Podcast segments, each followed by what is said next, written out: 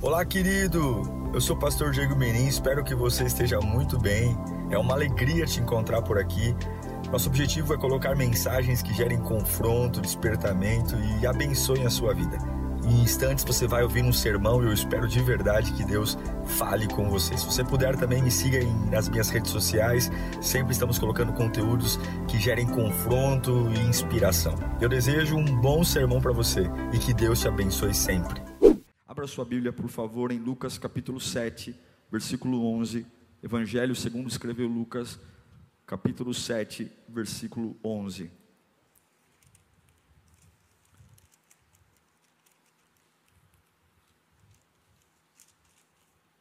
O texto diz: Logo depois, Jesus foi a uma cidade chamada Naim.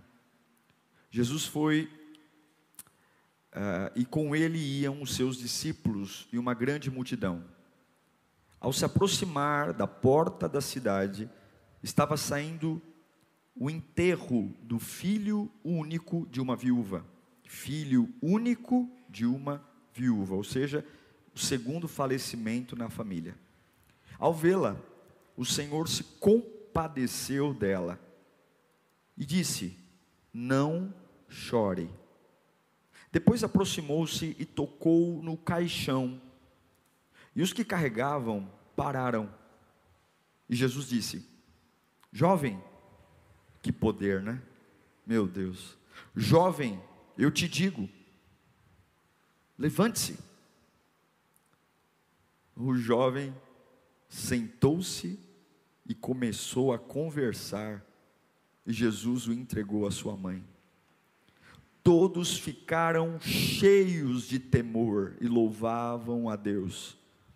Houve uma grande, um grande profeta, é o que eles diziam, um grande profeta se levantou entre nós. Diziam eles, Deus interveio em favor do seu povo. Essas notícias sobre Jesus espalharam-se por toda a Judéia e regiões circunvizinhas. Vamos orar? Como nós precisamos, Pai, de Ti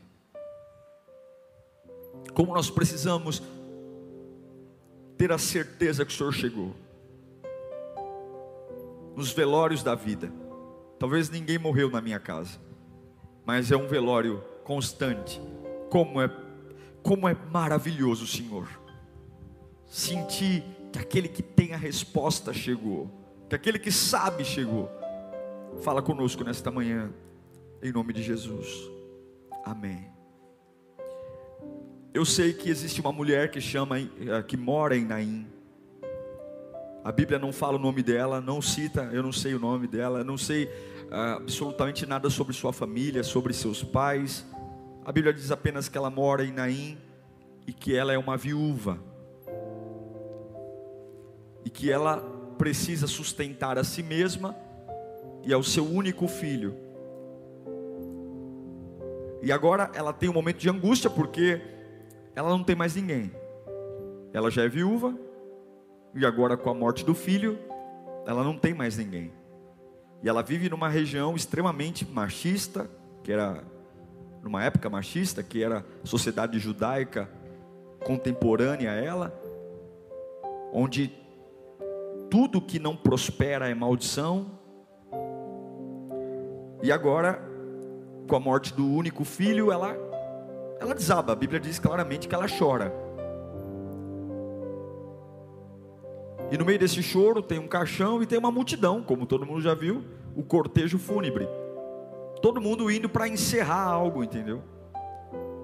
Não é difícil você encontrar multidão que está disposta a carregar um caixão. Não é difícil. Não é difícil você encontrar alguém. Talvez algum de nós aqui seja alguém que está carregando o caixão de alguém. Não é difícil. Encontrar alguém para carregar caixão não é difícil. A solidariedade está ali, as penas, né, condolências, a dó, aquelas palavras que a gente sempre ouve no velório. Eu sinto muito, meus sentimentos, força, mas depois vai cada um para sua casa e vida segue, não é? Já viu aquelas conversas de velório? Ah, eu vou marcar para tomar um café na sua casa. Eu vou marcar para a gente fazer uma viagem. São conversas que a gente gasta tempo e sabe que nunca vai acontecer, né? A gente, se a gente fosse na casa de todo mundo que a gente prometeu ir quando, no dia de velório, a gente não viria em lugar nenhum mais. Alguns até conseguem cumprir, mas a maioria não cumpre. A gente fala porque a gente está sentindo dó. Por isso que a gente nunca deve prometer algo emocionado, porque a gente não sabe o que está falando. A gente sabe que não tem tempo, mas porque a gente está com tanta dor da pessoa, eu vou na sua casa. Ah, não, eu vou, eu, nós vamos andar junto agora. Agora eu vou grudar em você. Conta comigo. Mas a gente sabe que não é verdade. Você sabe que na dureza da vida você tem Deus para contar. Você sabe que você tem a presença de Deus para estar ali ao seu lado. E a mulher chora porque ela vai ficar sozinha. Ela chora porque não tem companhia. Seu único filho morreu e a gente sabe que o filho na, na sociedade judaica, principalmente para uma mulher viúva, era fonte de esperança. Ou seja, meu filho vai crescer, vai trabalhar, vai ter família e vai cuidar de mim na velhice. Agora o único filho morre, ela chora porque a esperança de ter um neto acabou, a esperança de dar continuidade acabou, acabou. Ela chora porque o menino morreu e a gente sempre tem aquela pergunta, né? Por que comigo? Por que agora? Por que tão novo? Por que, que não foi com aquele ali que é atrapalhado, que a família dele é toda torta? Por que comigo que sou da igreja? Por que comigo que dizimo, que oferto? Por que comigo a gente sempre fica com aquelas crises? Por que meu filho? Por que não é? E, e, e eu não tenho dúvida que passou tudo isso pela cabeça desta viúva. E eu sei que também nesse culto aqui, ou aqui presente, ou aí na tenda, ou aí online, deve ter gente aqui ouvindo essa palavra com algum pensamento muito parecido com isso. Talvez está viajando aí enquanto eu estou pregando, está montando aí um quebra-cabeças de algo na sua vida que realmente não tem dado certo, que tem sido um problema, que morreu, e talvez você está chorando por isso, porque está solitário, está chorando porque simplesmente não tem companhia, não tem amigos, está chorando porque a esperança do lucro acabou, está chorando porque vê alguma coisa ameaçada. Isso é muito normal. Tem pessoas chorando porque ainda não casaram, porque todo mundo casou e eu estou fazendo 40 anos e não casei ainda. Tem pessoas chorando porque estão desempregados, porque estão longe dos filhos. Quantos estão chorando porque se separaram e o filho foi morar com a mãe ou com o pai, agora você fala, meu Deus do céu, né? Queria me livrar do, meu, do marido, mas não queria me livrar do meu filho. Quantas pessoas estão chorando? Eu acho que não existe ninguém aqui que, se analisar a vida friamente, não tenha um motivo para chorar. Todo mundo tem um motivo para chorar, todo mundo tem. É que talvez a gente não olhe muito, mas todo mundo tem algo que você fala, meu, se isso aqui permanecer, vai machucar. Todo mundo tem, essa é a vida. Sem romance, sem maquiagem, sem firula. Não tem ninguém aqui que não tenha chorado também por algo. Você não está chorando agora, chorou por alguma coisa. Todos nós temos motivos para chorar por algo. E essa viúva não era diferente. Perdas, perdas, perdas, perdas. E aí, junto com a perda, tem sempre por quê? Por que agora? Por que comigo? Por que tão novo? Por que tão cedo? Por que eu? Já não bastasse ter levado o meu marido? Por que agora levou meu filho? São perguntas que não têm respostas. Simplesmente vem, dói e a gente chora. E sabe uma coisa que eu aprendi na vida, irmãos? Observar é muito importante.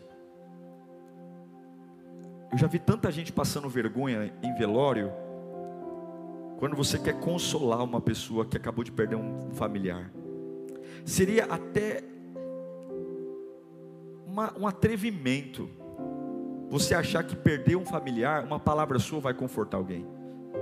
É um baita de uma, é um baita de uma arrogância. Você chegar para uma pessoa que acabou de perder um filho, um marido, um pai e dizer e ficar ali pregando para a pessoa. Não tem nada que a gente possa falar que vai consolar, meu Deus do céu. Todo mundo aqui já passou por uma situação que as palavras humanas não aliviam. Não alivia. Pode falar o que for. Só quem passa sabe. Só quem passa sabe. E tem vezes que as palavras humanas simplesmente pode abraçar, pode beijar, pode prometer dar dinheiro. Tem coisas que a gente passa que não tem lágrima que resolva. É ou não é? Perdas que não tem. As pessoas podem simplificar meu problema, dizer não, levanta, supera, seja forte. Eu passei por isso, mas tem coisa que não dá. Pode prometer mundos e fundos para mim, não resolve. E eu sei que nesta manhã tem gente assim, Deus me fala isso. Tem gente aqui assim hoje, está falando, pastor, eu estou tão seco que as pessoas nem, as pessoas estão querendo me ajudar e estão me atrapalhando mais, estão me deixando mais machucado. As pessoas querem me confortar e esse conforto tem feito mais mal do que bem, porque tem coisas que o homem não consegue. E eu sei que tem muita gente que tem sido forte aqui, e tem muita gente ao seu lado, se solidarizando, mas não muda, não muda, porque alguém para carregar o caixão da minha vida não muda, resolve, resolve, mas não cura, nem toda solução cura nem toda boa ajuda resolve. Porque todos, por mais que me ajudassem, por mais que pararam os seus dias, pegaram folgas no trabalho, saíram de seus compromissos para estar no meu cortejo, por mais que me ajudem, nenhum deles trará de volta o que eu perdi. Nenhum deles. E tem momento que só nos resta chorar mesmo. E foi assim que Jesus encontrou essa viúva. Olha que interessante, Jesus está entrando em Naim. E ele vem acompanhado de uma multidão. Se você for ler os versículos anteriores, você vai perceber que havia uma multidão eufórica, pessoas falando de milagres. A multidão que cercava Jesus, ela tinha um sentimento de alegria, de estar perto de Jesus. E e Jesus entrando em Naim, Jesus estava no portão da cidade, e vindo de dentro da cidade para sair para o cemitério, vinha a viúva. Duas multidões totalmente diferentes. A multidão de Jesus, eufórica, animada, esperançosa, afinal de contas, eu estou do lado do curador, estou do lado de Jesus. Do outro lado, uma multidão silenciosa, em luto, carregando o caixão de um menino, e do lado de uma viúva que todo mundo deve estar pensando: o que vai ser dessa coitada agora? O que vai ser dessa coitada agora? Vai depender de quem? Quem vai sustentar? Alimentá-la. Que vai ser dessa coitada agora? É nesse momento que Jesus, no portão da cidade, a Bíblia diz que ele olha para aquela mulher e ele tem compaixão dela. Ele tem compaixão dela. E por que ele tem compaixão dela? Porque ela está sofrendo. Porque ela está chorando. Você está entendendo? O que levou ela até Jesus não foi a fé dela, mas foi o sofrimento dela. Ela não estava orando por um milagre. Ela não estava orando para a ressuscitação do filho dela. Ela só estava chorando. E Jesus, olhando para ela da, da, da, da, entrada da cidade, ele abandona a multidão que o cerca e ele vai lá. A Bíblia diz que ele foi movido por compaixão. Ele foi movido por compaixão. Jesus ele foi envolvido por uma compaixão. E ele larga a multidão para estar ao lado de alguém que está chorando, sofrendo. Esse é o nosso Deus. Esse é o nosso Deus. Esse é o Deus sensível. A lei nos apresenta Deus. Mas Jesus nos apresenta o Pai. Está na hora de você entender que Ele é o nosso Deus, sim mas além de ser o nosso Deus, Ele também é o nosso Pai. E é isso que os judeus não entenderam. Os judeus a vida inteira servem a Deus, a Deus. E é por isso que eles rejeitam a graça, rejeitam. Eles servem a Deus, eles servem a Deus. Eles servem. Sim, eles, se você perguntar, os judeus servem ao Deus verdadeiro, serve. Mas Jesus veio muito mais do que apontar Deus. Jesus veio apontar para o Pai, porque Deus representa algo e o Pai representa algo também. Ele é Deus, mas ele também é Pai e ele é movido por inteira compaixão. E ele chega para aquela mulher Veja, eu não teria coragem de falar isso para ninguém num velório. Quando eu chego num velório, eu leio a Bíblia, eu dou um abraço, eu digo eu sinto muito e, e, e fico calado, porque eu acho que a única coisa que a gente pode fazer quando a gente não tem como resolver o problema do outro é estar presente. Nem que esteja fechado a boca, estar presente, estar ali, ó, estou aqui, em silêncio, estou aqui, estou aqui, quero respeitar o seu momento. Mas Jesus não. Jesus invade aquela multidão de gente vestida de preto, gente luto, e ele encosta na mulher, e ele fala algo para a mulher que para mim seria um absurdo, mas para ele que pode tudo, é o máximo. Ele diz para aquela mulher, para aquela mãe: Não chore. Meu Deus do céu, quem vai dizer para a mãe de uma criança, de um menino que morreu no velório do seu filho, não chorar? É, a gente devia falar o seguinte: chore mesmo, põe para fora a sua dor. Não é isso que a gente fala, não segura não, pode ser pior depois. Não é isso que as pessoas falam, não segura não, porque depois você pode cair numa depressão. Aí Jesus chega para aquela mulher e fala: Ó, oh, não chore. Ah, isso é demais. Pare de chorar. Como assim pare de chorar? Pare de chorar. Por quê? Porque eu cheguei. Aleluia. Eu cheguei. Não chora por quê? Porque eu cheguei. Por que, que eu não choro? Porque eu estou aqui agora. Eu estou aqui. Eu estou aqui, agora é comigo, eu estou aqui. Ah, meu, você tem que sentir essa sensação. Você tem que sentir essa sensação. Você tem que sentir naquele dia sombrio.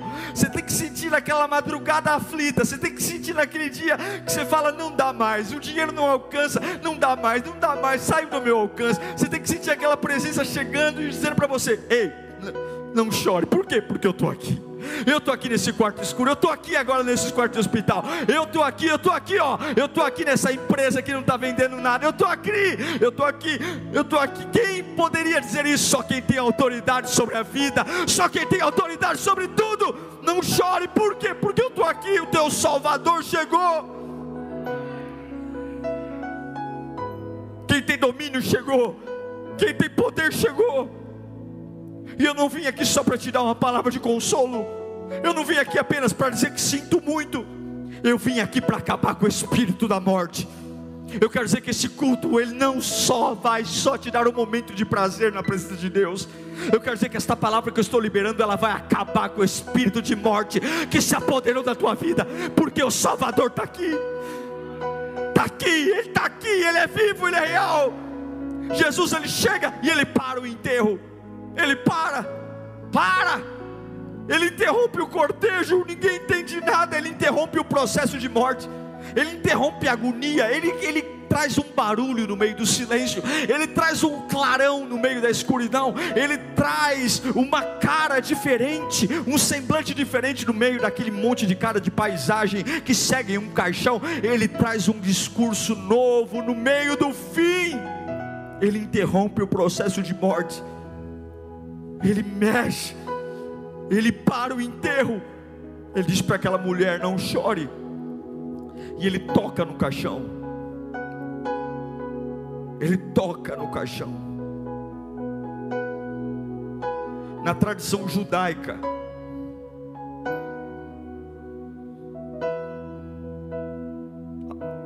não se podia tocar em mortos, tocar em caixões não se poderia. Se você tocasse uma esquife, a não ser aqueles que foram incumbidos de, de fazer o ritual, você era considerado imundo pela tradição judaica. Mas ele não tem problema em se parecer imundo para trazer vida à minha vida. A Bíblia diz que ele vem, não chores, e ele mete a mão no caixão, puf, e Ele manda o fim voltar a existir. Ele manda o que parou voltar a funcionar. Menino, levante-se. Eu, eu, não sei se você entende a crise que Jesus gerou. Estava tudo preparado, tudo armado. Carpideiras, pessoas chorando, pessoas em luto, cartão, é, caixão, cortejo. Jesus chega ele para tudo, ele quebra um processo. Tem muita gente especialista em carregar caixão. E será que você não é um especialista em carregar caixão, não? Tem muita gente especialista em enterrar. Todo mundo quer alguém para segurar um caixão, para dividir o peso da morte, da fracasso. Você não acha que é hora de pedir ou chorar no lugar certo para que o teu Salvador venha. A ordem de Jesus foi: jovem, levante. Jovem, levante. E de repente a mulher, ela esquece aquela cabeça que não para de pensar no pior como é que vai ser quando voltar para casa? Como é que vai ser quando abrir o guarda-roupa dele? Como é que vai ser para desfazer das coisas dele? Como é que vai ser para me sustentar? E de repente aquela cabeça que não para de martelar o pior, porque é assim que a gente é, é só prevendo o pior, é só prevendo o pior, é um abismo atrás de outro abismo. De repente a, cabe a cabeça daquela mulher sai da previsão do da tragédia, do futuro. Do, do, futuro incerto, envergonhado, da vida amaldiçoada, para uma cena presente. Opa, alguém está falando com o que morreu. E a ordem é: levanta. Na hora a mulher engole o choro. E todo mundo olha para aquilo que está morto. E de repente, A Bíblia diz que o menino levanta e começa a conversar. Eu nunca vi um velório acabar assim. Eu nunca vi um velório acabar assim. Um velório que a dor no meio dele acaba, a saudade no meio dele acaba, o sentimento de injustiça acaba, as dúvidas acabam, mas acaba porque Jesus chegou. E eu quero que você entenda: nenhum lugar é ruim quando Jesus está. Se Jesus for para o inferno, eu prefiro ir para o inferno, porque Jesus do inferno transforma o inferno no céu. Você entende isso? Não existe lugar ruim, existe lugar que Jesus não chegou ainda. Não existe casa ruim, não existe empresa ruim, não existe família ruim, existe lugares que Jesus ainda não está. Porque quando Jesus está, irmão, ele muda. Ele muda, ele muda, ele fala: para de chorar, para de sofrer, por quê? Porque eu estou aqui, eu estou aqui, eu estou aqui. Se você está vivendo um inferno na sua vida, o problema não é que há um inferno, o problema é que não há Jesus lá.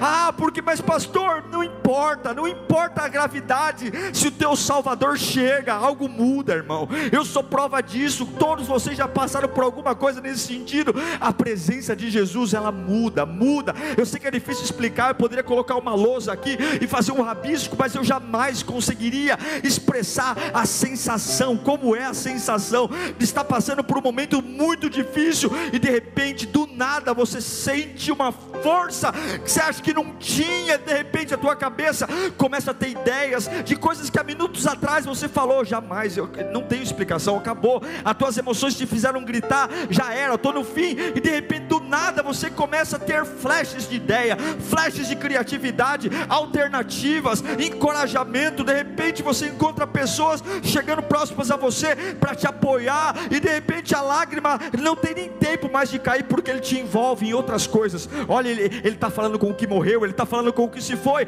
e de repente ele começa a te envolver no meio do pior momento, porque Ele chega, e é isso que eu quero que você entenda. Não lute contra homens, lute para ter teu Salvador, aonde quer que você esteja, lute para ter essa presença que muda absolutamente tudo. E como é que eu luto? Deixa Ele ter compaixão de você, deixa Ele ter compaixão de você. Deixa ele ter compaixão de você. Pare de se fazer de forte para ele. O que levou Jesus para essa mulher foi ela chorar. Ela chorou. Ela, eu não sei que jeito ela chorou, mas ela, ela chorou de um jeito tão copioso. Eu não vejo muitos isso acontecendo muito na Bíblia. Eu não vejo. Eu, eu imagino que todas as mães choram por seus filhos. Eu imagino que todos, mas alguns choram, mas é aquele choro já resolvido, aquele choro já já findando por para concluir o processo. É, eu não sei o que essa mulher fez. Eu sei que Jesus saiu de onde estava, e a Bíblia diz que ele não foi atraído por fé, ele não foi atraído por ousadia, ele não foi atraído porque aquela mulher clamava, falava em línguas, porque aquela mulher pregava, porque aquela mulher profetizava, não, ele foi levado da multidão alegre, pela multidão do cortejo, porque ele teve pena daquela mulher, ele teve compaixão. Eu não sei como ela expressou a sua dor, mas eu sei que ela estava disposta a dizer para todo mundo que ela não estava feliz, que ela não estava satisfeita, que ela não estava conformada, que ela não estava bem resolvida e que ela precisava de ajuda. E é isso que você tem que fazer: é tirar as maquiagens, tirar as escamas, e se houver alguma coisa que não está bem, que não está bem resolvida, que não está legal, você tem que fazer algo diante do teu Salvador. Ele está chegando, mas ele quer ver que você ainda quer mexer mexer nisso.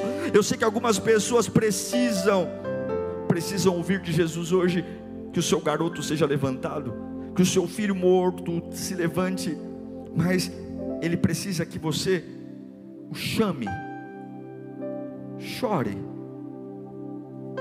chore. A noite vai acabar, em nome do Senhor Jesus. Mas você precisa se quebrantar diante de Deus. Todo cristão foi chamado para viver apesar das nossas contusões, apesar dos espancamentos da vida. Todos nós fomos chamados para sobreviver a isso. E tem hora que o filho morre mesmo, tem hora que não dá certo, mas nós fomos projetados para continuar apesar disso. O choro dessa mulher tinha algo. O choro dessa mulher tinha algo. Eu não sei o que é. Mas eu sei que a maioria dos choros mata o júbilo, mata o primeiro amor. Quantas pessoas, pelas suas perdas, perderam o primeiro amor? estão vivendo uma vida de azedume, sabe? Amargos, azedos, rancorosos, reclamões, pessoas que não acreditam em nada, dá até, dá até medo de conversar, porque quando você está um pouco animado, sabe que se compartilhar alguma coisa com ela, o coração é tão amargo que é bem capaz de transferir aquela, aquela amargura. Mas é importante não esconder a dor, é importante mostrar a dor para que o Salvador te socorra. Ele te socorra, nem todos choram para morrer, mas já percebeu que todo mundo chora para nascer? O choro dessa mulher fez ela nascer. O choro dessa mulher fez Jesus ir até ela. Repito, nem todos choram para morrer, mas todos que nascem, nascem por um choro. Talvez é jogar o orgulho no, no chão, talvez é apenas se lamentar, porque o meu filho está num caixão. E ele está ali, olhando. Se houver algo conformado, está todo mundo comum, eu não vou até lá. Ah, mas ali há uma mãe, há uma mãe aflita. Essa mulher não está bem. Essa mulher, o choro dela é um choro de ajuda. Ela precisa de ajuda.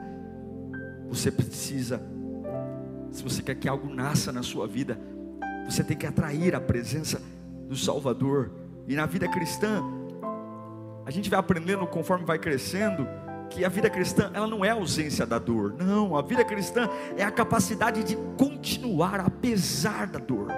Apesar da dor, morreu, mas vamos em frente. Morreu, está doendo, mas eu sei mostrar minha dor para quem preciso mostrar. Eu sei. Eu sei que tem horas que é difícil, a gente tem que parar de chorar para tomar decisões. A gente tem que parar de chorar para mostrar que tem fé.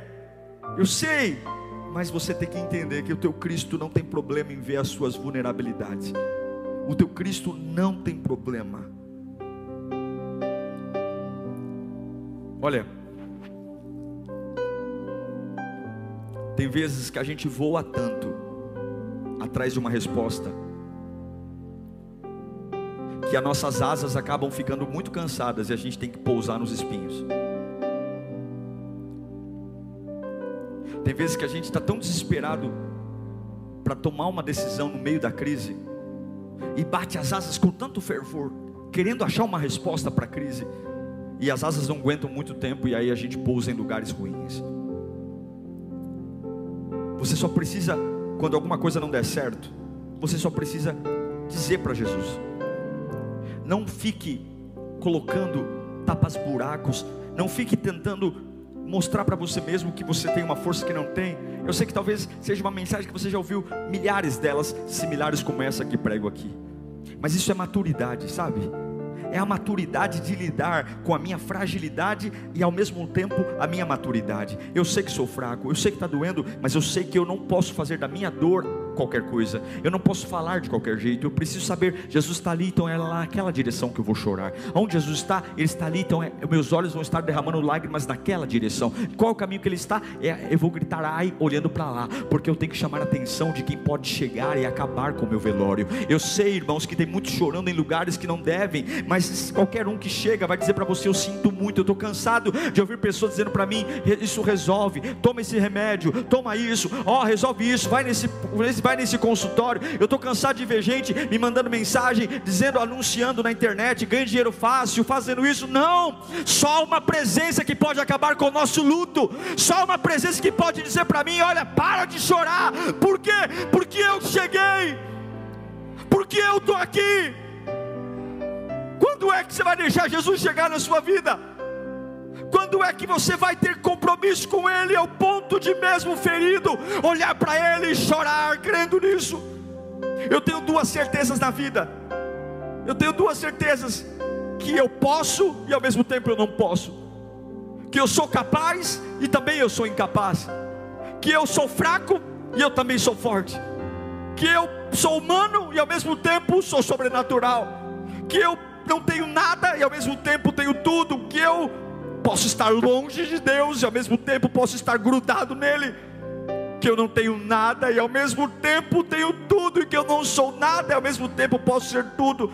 Esses são os dois caminhos, é a dicotomia da vida, é, são os dois caminhos, e eu preciso entender quem eu sou. É uma loucura, mas é a vida. Sofrer e exultar, cair levantar, rir chorar perder, ganhar, sentir, não sentir, sofrer, sorrir, enfrentar os perigos da vida e ter as oportunidades logo em seguida. Essa é a vida, essa é o conflito, é assim que a vida toca. É simplesmente estar enterrando meu filho e de repente Jesus chega e manda eu parar de chorar. É assim a vida do crente.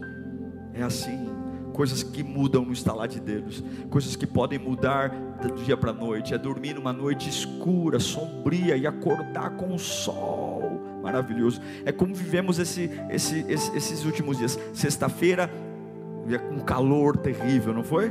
Um calor terrível. E no sábado já vimos a temperatura cair do dia para o outro. Jesus é assim também. Está doendo? Vai passar, irmão vai passar, a dor passa, a agonia passa, a dívida passa, o filho adolescente que está te dando trabalho, ele passa. O que não passa é o teu Salvador. Vai passar. O desemprego passa. A crise financeira passa. Passa. O que não passa é a presença do Salvador. E Deus me trouxe aqui nesta manhã para dizer para você: não chore, porque o teu Salvador chegou. Não chore. Não chore, não chore, não chore, não chore, não chore, não chore. O Salvador chegou. Quem tem poder para dizer lágrimas parem? Quem tem poder? Quem tem poder? Uma vez me falaram, pastor, o senhor crê que, o senhor, que Deus pode ressuscitar meu familiar? Eu disse, eu creio que Ele pode. Eu só não sei se Ele quer. E aí me falaram: você pode fazer uma oração para que ele ressuscite. Na hora deu um nó na garganta, o escambito balançou. Né? E eu falei: ok, vamos orar. Eu creio que se Deus quiser, Ele pode ressuscitar. Mas você tem que entender que se nós orarmos e Ele não se mover, essa é a vontade de Deus. E você tem que aceitar a vontade de Deus.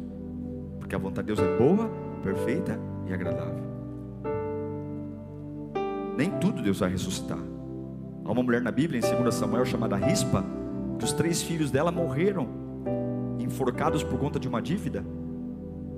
E ela se nega a enterrar os filhos. Ela deixa o corpo dos filhos três meses sobre as pedras e ela fica enxotando as aves carniceiras. Eu tenho que saber que nem tudo pelo qual eu choro, Deus vai ressuscitar. Mas se eu sei que é a vontade de Deus, se eu sei que aquilo é plano de Deus e, e por alguma coisa eu perdi, ah, irmão, Ele vai se compadecer de você. Pastor, como eu saber? Como eu tenho? Como eu vou saber? Você vai saber. Você vai saber. Você vai saber o que Deus quer que você lute e o que Deus não quer que você vai saber. Você não é qualquer coisa. Você tem um espírito em você. Você sabe, você sabe aquilo que Deus quer que você não desista, você sabe. A Bíblia diz que o Espírito testifica ao nosso espírito. João diz que quando eu me uno a Deus, eu sou um só com Deus. Você sabe, você sabe aquilo que Deus quer que você jejue, ore, e você sabe, suas emoções não, mas você racionalmente você sabe aquilo que Deus quer que você dê um pontapé no traseiro e manda embora. Você sabe. Chore pela coisa certa. Mas que você hoje sinta, onde quer que você esteja, a presença do Salvador chegando. Se tiver alguém me assistindo aí de um hospital, você que está me assistindo aí de uma casa problemática, se Jesus for para o inferno, o inferno vira o céu. Eu não vou para o céu porque tem ruas de ouro, eu quero ir para o céu porque Jesus está lá. Eu quero estar onde Jesus está. Eu quero ter a presença dele perto de mim. Eu quero vê-lo assumindo o controle da minha vida. Eu quero vê-lo falando o que a maioria não fala. Todo mundo dizendo: Eu sinto muito, eu sinto muito, eu sinto muito meus sentimentos. E ele fala: Não chora. Eu quero ver ele tocando em áreas que ninguém toca, abrindo coisas que todo mundo quer que fique fechado.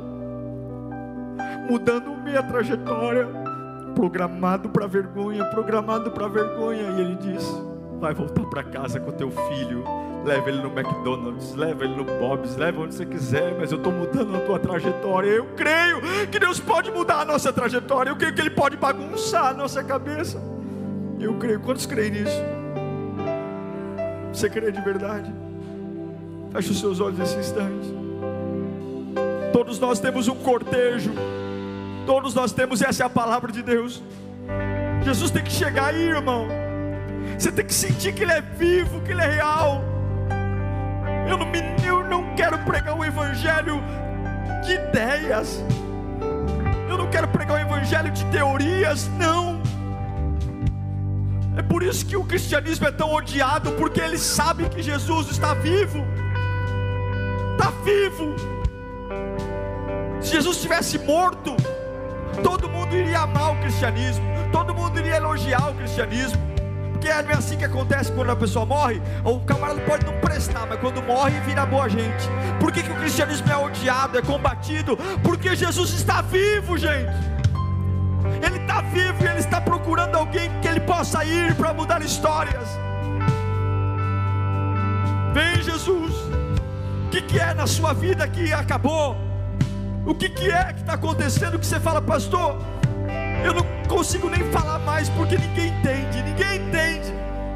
Já tentei conversar com minha mãe, mas não entende. Já tentei falar com meu pai, mas não entende. Já tentei explicar para meus amigos, mas eles não entendem o que eu estou sentindo. Eu me sinto que, que eu não sei falar, eu não sei, eu não sei pôr em palavras. Olham para mim e perguntam: você não está bem, né? O que, que acontece? Eu não consigo, eu não consigo falar, eu não consigo expressar.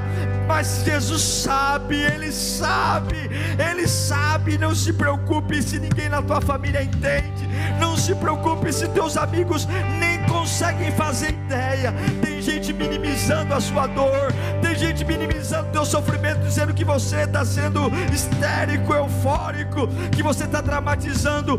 Mas se você virar o rosto para o lugar certo, a Bíblia diz que ele foi movido por imensa compaixão, ele foi movido porque ele viu uma mulher, uma mulher que no meio do luto, ela teve força de, apesar de tudo, manter um de uma esperança. Ela não estava chorando decidida a sepultar o filho, era um choro de revolta, era um choro de que ainda algo pode acontecer. Não é a lágrima que atrai, mas é a qualidade da lágrima. Qual é a qualidade da sua lágrima? Aquela lágrima que está chorando abrindo a cova, ou aquela lágrima que enquanto alguns carregam o meu caixão, eu vou do lado dizendo: não é possível, eu não aceito, não é possível, não é possível, não é possível. Se você está assim nesta o teu Salvador vem marchando ao teu encontro.